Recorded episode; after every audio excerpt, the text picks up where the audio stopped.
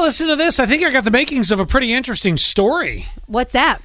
So, a jockey is trying to be the first black man to win the Derby in 119 years. So, it's Derby weekend this I know, weekend. and I just want to wear a big hat. You can do whatever you want. Eh, There you go. Listen to this. yeah, but That's- I want to like be around like lots of big hat ladies. Oh, oh. Well, you're vaccinated. I suppose you could find that party, maybe. I don't I think honestly you're going to don't. find it next year. Yeah, I don't know of any parties, honestly. But the Derby's back to uh, where it would should be this coming weekend, Mm-hmm. and listen to all the details that make this story so interesting. Fans and stands, right? So, yes, there will be fans in stands, limited distance, the whole deal, you know. But back to the beginning of May, whereas last year didn't we have the Derby like in October or Mm-hmm. September? It was delayed. I don't remember. It was supposed to be May second last year. Either way, it was certainly not what it normally is. But now we're back, so Mm-hmm. could be the first black jockey in 119 years to win the Kentucky Derby. And listen to the way that it all happened.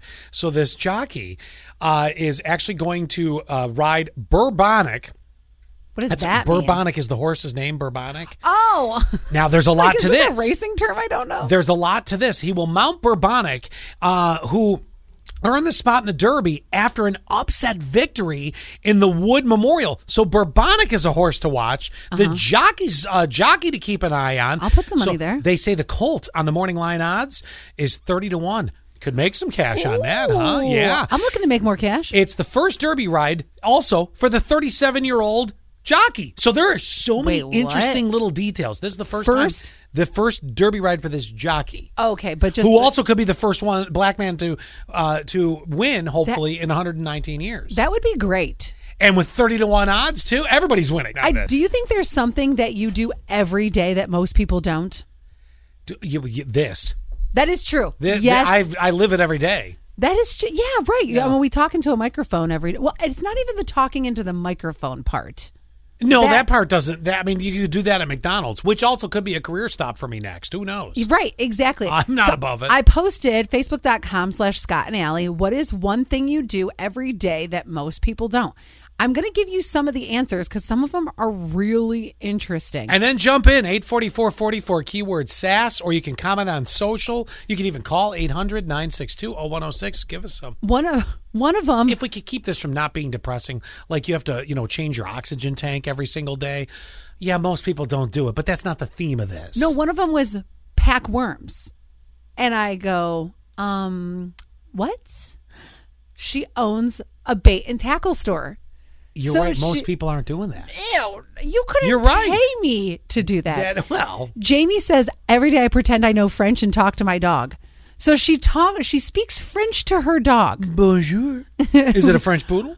I wonder French bulldog. Yeah, right? I wonder if her dog actually knows the commands. Well, it does. What is sit in Poo French? poo. Come on, you know? Oh, I don't want to laugh at that, but I did. I wonder what sit is in French. I don't remember. I took French, but Let's sit down. uh here's a, This kid's dumber. I'm sorry. Here's another one that I really, really liked. It's a little long, though. This is from Elena. All right. I can't speak for everyone, but I spend a majority of my mornings before work while getting ready for work, sitting and staring at the wall for 5 to 45 minutes, fantasizing about quitting my job and telling everyone to get blank and run away, hitting the open road in my little travel home van, staring at beautiful sights all over the world. Then I snap out of it and spend another 5 to 25 minutes talking myself into following through with getting ready for work and making the best of my day. Are you getting Reassuring- up at 3 a.m. to go to work at 7? just to stare at the wall. Right? Reassuring myself that it's going to be okay. Then, while at work, I spend as much time as possible fantasizing about a better life and watching the clock. Then I finally get home, spend that downtime doing the same thing or sleeping because I'm so exhausted from all the working and thinking that I've done in my head all day long, only to wake with crippling anxiety the next day and do it all over again.